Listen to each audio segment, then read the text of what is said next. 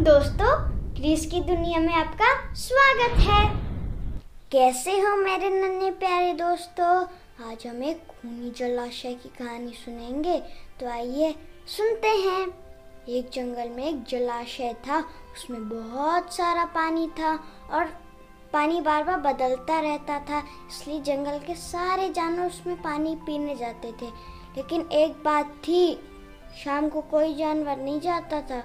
जो भी जानवर शाम को जाता था, वापस कभी बच कर नहीं आ पाता था।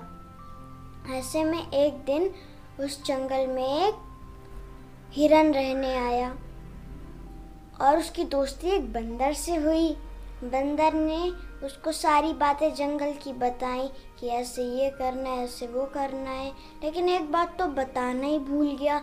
वो थी कि उस तो जलाशय में शाम को बिल्कुल भी पानी पीने नहीं जाना है।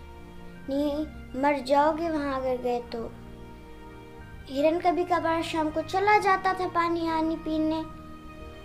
एक दिन वो रात में गया, उसने पानी में झाँक कर देखा तो उसको मगरमच्छ दिखाई दिया, वो तुरंत वहाँ से भाग आया। और वहाँ जो उसका दोस्त था बंदर, उसको बताया कि बंदर, मैंने आज वहाँ पर एक मगरमच्छ देखा, बंदर ने को शक हुआ। कि वहाँ पे जब भूत प्रेत रहते तो मगरमच्छ वहाँ क्या कर रहा होगा?